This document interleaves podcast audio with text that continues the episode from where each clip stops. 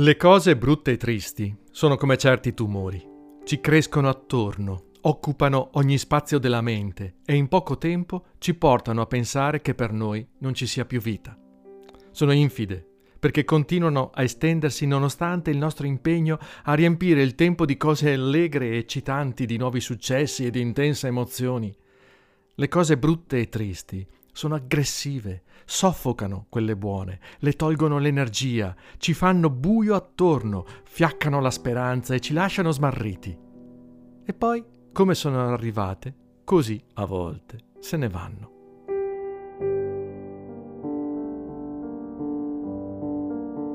Quando si è ragazzi come voi, il cielo fa presto a coprirsi di nuvoloni tenebrosi, come in certe vallate di montagne dove sole e temporale si alternano senza apparente logica.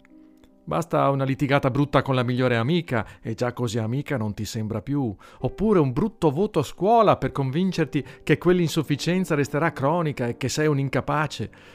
Ma allo stesso tempo basta un sei meno meno o un suo post carino su Instagram e tutto riparte.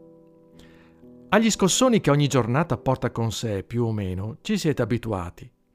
La cosa si fa preoccupante quando la strada verso il basso, quella lungo la quale le cose brutte e tristi ci tirano giù, si fa troppo lunga e ormai l'abbiamo percorsa da così tanto tempo che, se ci giriamo a guardarla, neanche più vediamo da dove iniziava. È una di quelle situazioni in cui non ci ricordiamo più cosa voglia dire essere felice e, quel che è peggio, pensiamo che non torneremo più ad esserlo.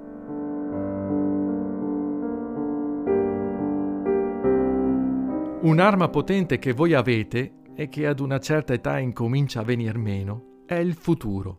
La parola domani, che non sta a dire esattamente il giorno dopo, ma quello che arriverà al termine di certi periodacci.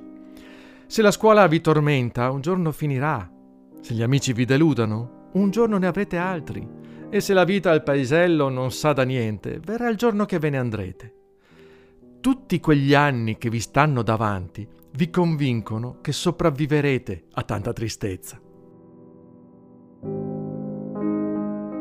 Noi adulti il nostro domani ce lo siamo già giocati. Tante speranze che vi avevamo riposto sono ormai andate perdute e c'è sempre meno spazio per custodirvene altre. Per cui noi contiamo molto di più sull'oggi, su quello che si può portare a casa da ciò che si ha adesso, così com'è, piccolo, malconcio, imperfetto, certo senza tradire mai le proprie speranze. Un tempo fremevo nell'attesa della stagione giusta per scalare le montagne, poi una serie di acciacchi e vicissitudini mi hanno tenuto lontano dalle cime e mi ripetevo un giorno riprenderò. Ora non faccio conto granché su quel un giorno ma non per questo ho smesso di fremere. Vi sono ancora imprese e panorami che mi regalano un pezzetto di felicità.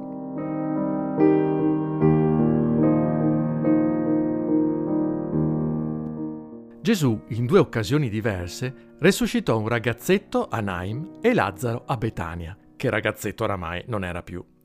Non so chi dei due gli sarà stato più riconoscente. Probabilmente Lazzaro, perché i ragazzi sono abituati a pensare che in un modo o nell'altro si cavano fuori dai pasticci e a credersi invulnerabili.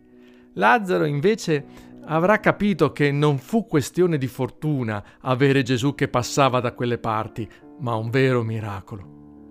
Ma sono convinto anche che entrambi abbiano provato una grande emozione a vedere la luce.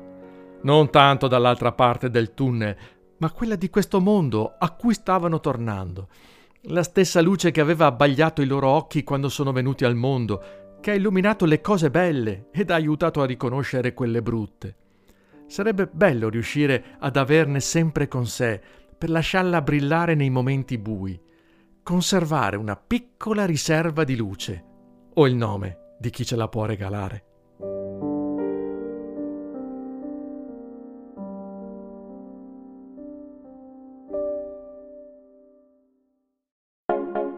Iscriviti al canale podcast di Chissà chi sei.